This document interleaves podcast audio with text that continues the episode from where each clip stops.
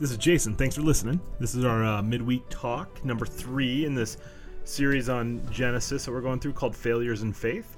And just to remind you, we're, we're doing a midweek talk because there's so much content in the book of Genesis that we just don't have time to get through everything on a Sunday morning. And frankly, I get going on other ideas with Sunday and preach a little bit more. And, and I want to just fill in the gaps and fill in some of the story. And, and a lot of these midweek talks, I'm reading the scriptures, reading the story, and, and adding uh, some more content to some of the minor characters or some of the uh, middle points within the big story. This next Sunday, uh, if you listen, in, if you're listening to us on the podcast, we um, we close out uh, the Abraham section of, of Genesis, and we come to the big finale. And so, prior to that, there were some things that happened leading up to the big finale, and that's what this midweek talk's all about. Hope you enjoy. Thanks for listening. So I'm doing it with my phone in my office, and so um, I had a couple ideas. There's there's two things I still need to talk about in, in the in between. Um, this next Sunday, we're going to be finishing up uh, the Abraham section of of the Genesis story, and so each week in this midweek time, I've been kind of filling in some of the other parts and talking a little bit about just things that some other stuff that we just don't have time for on Sunday. Well, we could probably create time, but we but we haven't had time. I could talk for an hour and a half on Sunday morning. So today, uh, in this one, I'll probably drop another one potentially tonight. Um, is we're gonna I'm gonna focus in on I'm just gonna read to you the story that I didn't get to on Sunday, uh, going with uh, chapter 16 and 17, and then even uh, up almost up to 18.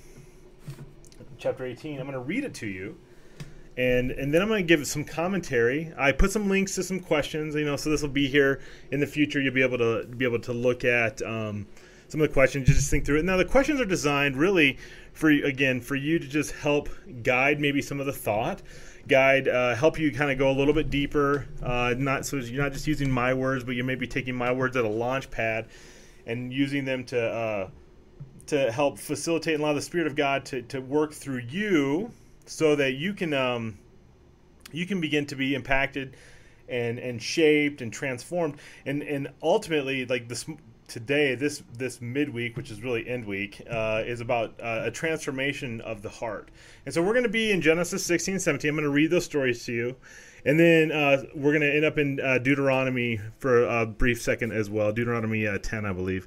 And so just let me read the story as it unfolds. Remember, this last Sunday was the third week of the series, and I spent a lot of time just talking about faith and how Abram was starting to doubt, and he needed God to to remind him of the promises that he had already made. And and the idea from this last Sunday is we just spent more time talking about faith, not as much about Abraham and Sarai, but but that um, when we live as followers of Jesus, we're living our life in light of the promise that Jesus has died, was raised again, and that we have put faith, trust into that. And so I spent a lot of time talking about how you need to use your mind, you need to think, and you also need to believe with with conviction, and that should shape the way in which you live.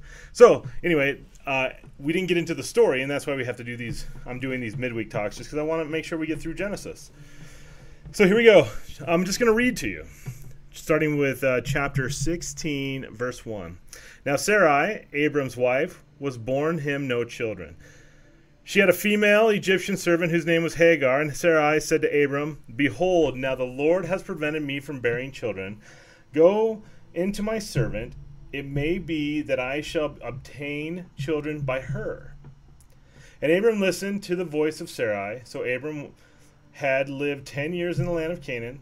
Sarai, Abram's wife, took Hagar the Egyptian, her servant, and gave her to Abram, her husband, as a wife. So just to pause for a second. Now Sarai is coming up with a plan because she just doesn't believe that God's going to provide this child to her, and says, "Take my servant Hagar, and he can, she can be your wife, so that we can have a kid." So again, living with faith and failure at the same time. And when he went into Hagar, verse 4 of chapter 16, and she conceived, and, and when she saw that she had conceived, she looked with contempt on her mistress. So Sarai, again, I'm, I do not need to give too much commentary here, but Sarai makes a plan and, and then treats Hagar poorly because of the plan succeeding. And Sarai said to Abram, May the wrong be done to me be on you. I gave my servant to your embrace, and when she saw that she had conceived, she looked on me with contempt. May the Lord judge between you and me. So like there's this tension forming that's just kind of like ah, which you know this is how what happens when we when we make mistakes, when we fail, when we try to take matters into our own hand. We we we disrupt relationships. We disrupt. Um, we dis we destroy the fabric of what God's trying to build in us. But Abram said to Sarah, Behold, your servant is in your power. Do to her as you please. Then Sarai dealt harshly with her, and she fled from her. The angel of the Lord found her by a spring of water in the wilderness, and the spring on the way of Shur. And he said, Hagar, servant of Sarai, where you have come from and where you are going. Where have you come from and where are you going? She said, I am fleeing from my mistress Sarai. And the angel of the Lord said to her, Return to your mistress and submit to her. The angel of the Lord also said to her, I will surely multiply your offspring so that they cannot be numbered for. Sorry, I'm getting tongue tied. So that they cannot be numbered for multitude. And the angel of the Lord said to her, Behold, you are pregnant and shall bear a son. You shall call his name Ishmael.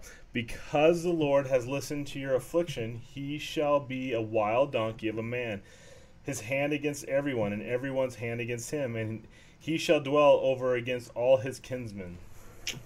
So in it, so Hagar's getting a similar promise that Abram and Sarah got that the the, the, the descendants of Ishmael will be huge. There'll be a multitude. There'll be many, many, many. So she called the name of the Lord who spoke to her. You are a God of seeing, for she said, Truly here I have seen him who looks after me. Therefore the well was called Bir I Beer-al-Roy. I'm horrible at pronouncing names. It lies between Kadesh and Bered. And Hagar bore Abram a son, and Abram called to the name of his son, whom Hagar bore, Ishmael. And Abram was 86 years old when Hagar bore Ishmael to Abram. So we see the beginning of uh, and and kind of the culmination of the plot of Sarai's mistrust that God was going to provide a child, and so she went into the scheme, and the scheme derailed. But ultimately, what ended up happening is Hagar had a son, Ishmael, and Ishmael uh, was thought of as a son from Abram. But still, we're, we're going to take another step for, uh, forward. Chapter 17, I'm going to read this next part where we, we introduced, God introduced uh, circumcision as part of the covenant.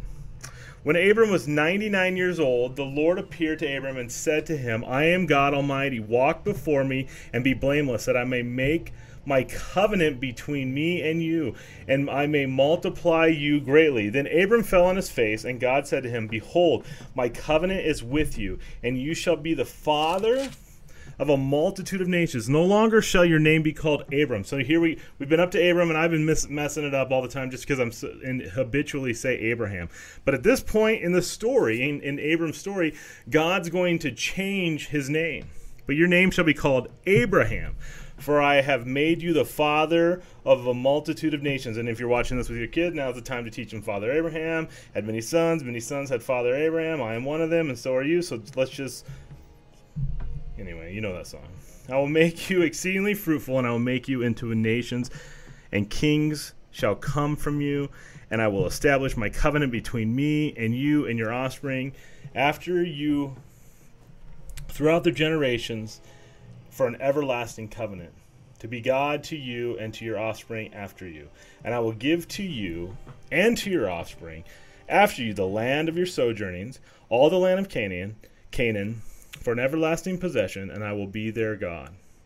And God said to Abraham, As for you, you shall keep my covenant, you and your offspring after you throughout their generations. This is my covenant which you shall keep between me and you and your offspring after you. Every male among you shall be circumcised. You shall be circumcised in the flesh of your foreskins, and shall be and it shall be a sign of the covenant between me and you. He who is eight days old among you shall be circumcised, every male throughout your generations, whether born in the house or bought with your money from any foreigner who is not of your offspring. Both he who is born in your house and he who is brought bought with your money shall surely be circumcised. So shall my covenant be in your flesh, an everlasting covenant.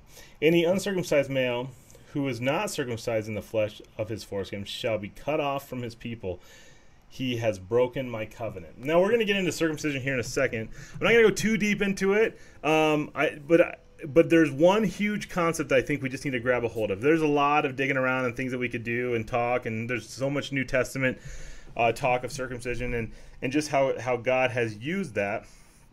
And let's just, you know, let's be honest, it's kind of an awkward thing to talk about. But I'm going to spend a, a few minutes here in a second, but I want to finish up this story, um, chapter 17, and uh, this is where I'm where uh, God uh, again promises a son, and this this time, uh, verse 15 is he goes into more detail with Abraham, and God said to Abraham, "For as for Sarah, your wife, you shall not call her Sarai anymore, but Sarah." shall be her name. I will bless her, and moreover, I will give you a son by her. I will bless her, and she will become she shall become nations. Kings of peoples shall come from her. Then Abraham fell on his Abraham fell on his face and laughed and said to himself, Shall a child be born to a man who is a hundred years old? Shall Sarah, who is ninety years old, bear a child? And Abraham said to God, Oh, that Ishmael might live before you. God said, No, but Sarah your wife shall bear you a son, and you shall call his name Isaac I will establish my covenant with him as an everlasting covenant for your offspring after him. As for Ishmael, I have heard you. Behold, I have blessed him and will make him fruitful and multiply him greatly. He shall father twelve princes, and I will make him into a great nation. But I will establish my covenant with Isaac from Sarah, whom Sarah shall bear to you at this time next year. When he had finished talking with him, God went up from Abraham. Then Abraham took Ishmael his son and all those born in his house out or bought with his money, every male among the men of Abraham's house, and he circumcised the flesh of their foreskins that very day, as God had said to him. Abraham was ninety nine years old when he was circumcising the flesh of his foreskin. And Ishmael, his son, was thirteen years old when he was circumcised in the flesh of his foreskin. That very day, Abraham and his son Ishmael were circumcised, and all the men of the house of his house, those born in the house and those bought with money from a foreign foreigner, were circumcised with him. Okay, well, that's a lot of words, a lot of a lot of things. But it, what it does is it catches the story up, and here's what we have: we have a reestablishment of the promise. We have the changing of the names of Abraham and Sarah from Abram to Abraham and Sarai to Sarah, and and uh, a reestablishment of the covenant with actually another layer uh, of with circumcision. Now, let's get into circumcision for just a second. It is super simple. Um, God is asking that there's a uh, an evidence, a physical evidence of an inward transformation. That's what circumcision circumcision is. It's a visible physical covenant display of your inward obedience, of your inward heart, of, of the transformation of who you are. Now it doesn't give a lot of detail. It doesn't. It doesn't say and walk through the steps as Abraham walked through his his his people and all that, and his son Ishmael. It doesn't give the details of how he, maybe he talked with him and talked about how God provided. But but what we get is is that this behavior, this act, is a sign of what God is doing on the inside. Let's flip over to Deuteronomy real quick. We're going to go to Deuteronomy chapter ten, um, and and we're going to pick up in verse twelve. And this is, I think, uh, what happens when when the circumcision uh, covenant is put into place and then is played out, played out, played out, played out, and now we're given some other words to it by Moses, and he talks about it in a deeper, more spiritual way, in a way that we understand it may be deeper, other than just circumcision as the medical act um, or as the physical act. But here, here's what uh, Moses is saying in Deuteronomy chapter 10. And now, Israel, what does the Lord your God require of you? But to fear the Lord your God, to walk in all his ways, to love him, to serve the Lord your God with all your heart and with all your soul, and to keep the commandments and statutes of the Lord, which I am commanding you today for your good. Verse 14 Behold, to the Lord your God belong heaven and the heaven of heavens, the earth with all that is in it. Yet the Lord set his heart in love on your fathers and chose their offspring after them you above all peoples as you are this day. Circumcise therefore the foreskin of your heart, and be no longer stubborn.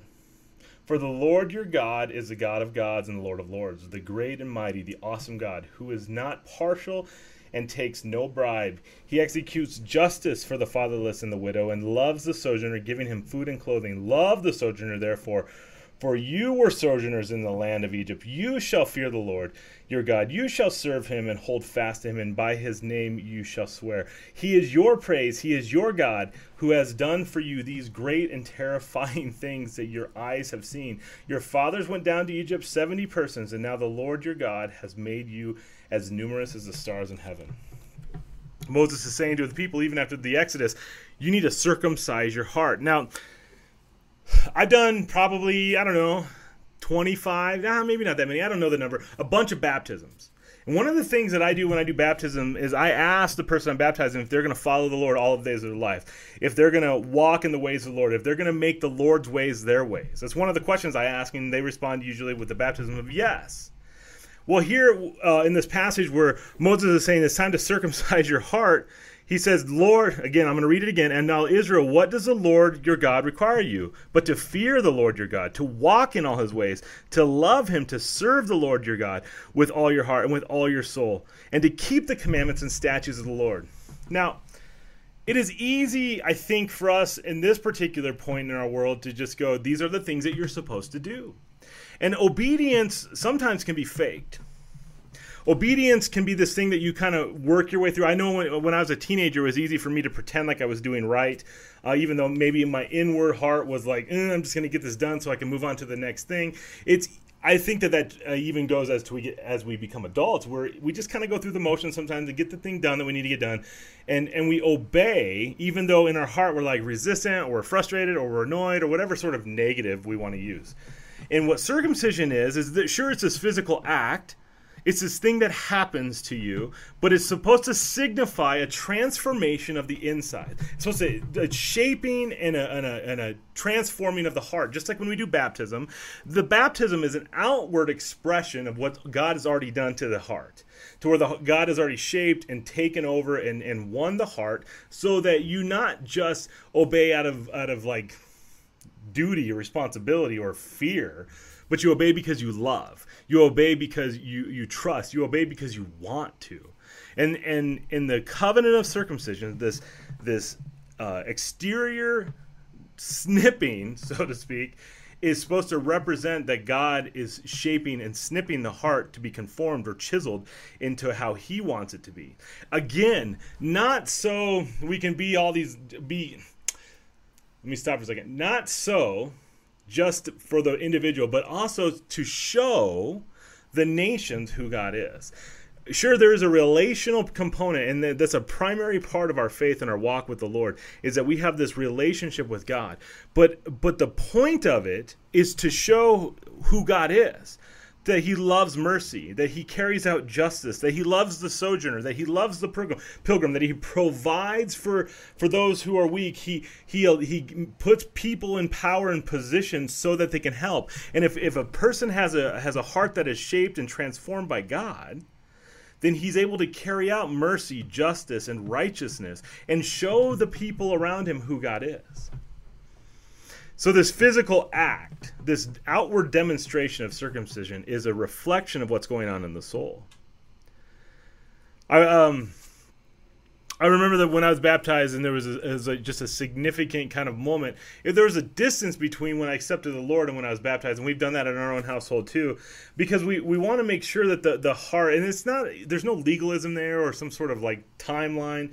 We just want to make sure the heart is being shaped and that God is really really really grabbing a hold. And i remember having that same experience that that as i was getting older and, and, god was working on me i was struggling with some of my failures and struggling with some of my doubts like abram was abraham was struggling with making good decisions and poor decisions my heart was getting shaped and shaped and shaped and shaped. So that that the moment when i was baptized it was like this this solidification of things that god had already been doing.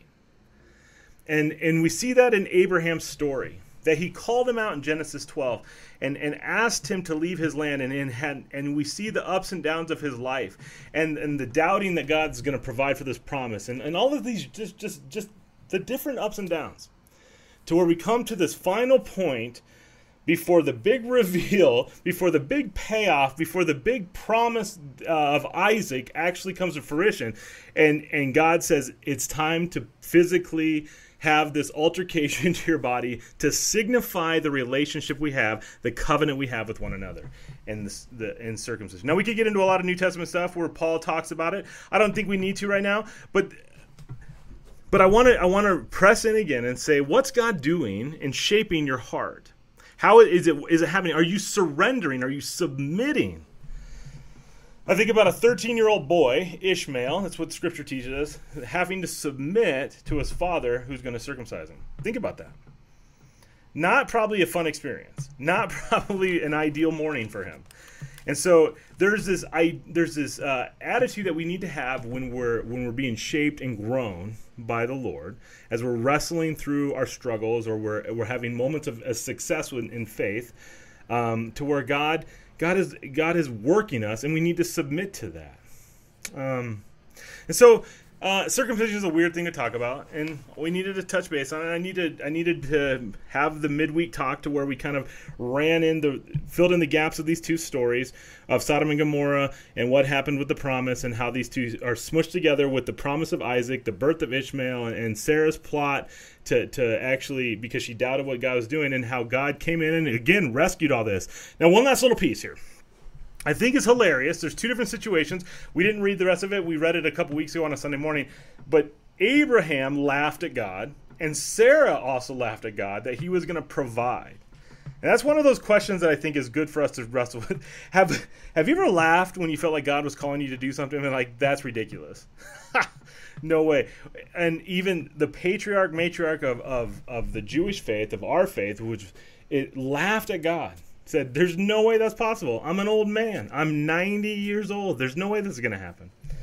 So I, I, just think that's interesting. It's a it's a insight that that shows that in spite of all the good things Abraham did, there was still that kind of that doubt that creeped and turned inside of him. It made him human. Made him made him uh, feel very uh, relatable. And so uh, this is uh, Genesis 16 and 17. I know I read a lot and talked a lot. Um, I hope you uh, continue to grow at home, dig it, dig into the Word on your home at home, wrestle with these questions, even with your kids, or uh, you know, figuring out what's God have for you. How am I supposed to be growing daily by these, by these Old Testament stories as we uh, continue to march through. This next Sunday, we're going to have the the the books, uh, the bookend of Abraham and Isaac with the f- famous story from Abraham where Abraham uh, is told to sacrifice Isaac. We're going to talk about that on Sunday morning. There's going to be one more midweek talk with the Abraham and Abraham and Abimelech. We'll probably get into that next week, and then we're going to move on to Jacob. So we have Jacob and Joseph we're going to deal with. We have eight more, nine more weeks of it of Genesis, and we're going to get all the way to the end. It's been fun, and we're going to continue to dive in deep. Uh, thanks for listening today. Have a great uh, weekend.